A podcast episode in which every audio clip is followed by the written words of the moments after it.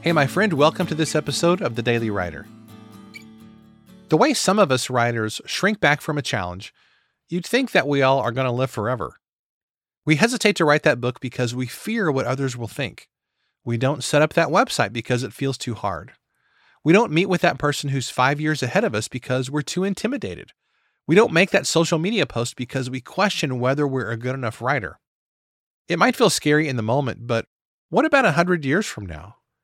Well, a hundred years from now, we're all going to be gone. Now, that's a hard truth to hear, but it's still the truth. Our lives are but a blink of an eye compared to the endless expanse of eternity. Steve Jobs gave us a helpful perspective when he said this Remembering that you're going to die is the best way I know to avoid the trap of thinking you have something to lose. You are already naked. It's a pretty powerful quote, isn't it? The truth is that when you die, you can't take anything with you. All those words and ideas and stories that you've been storing up to write someday, well, they're just going to vanish. You can't take that material with you.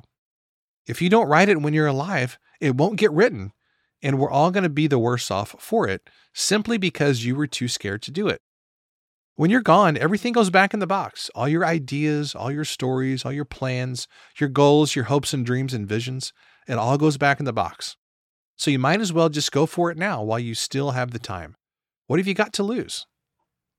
Here's today's question Does knowing that you will die someday help motivate you to say what you want to say in your writing?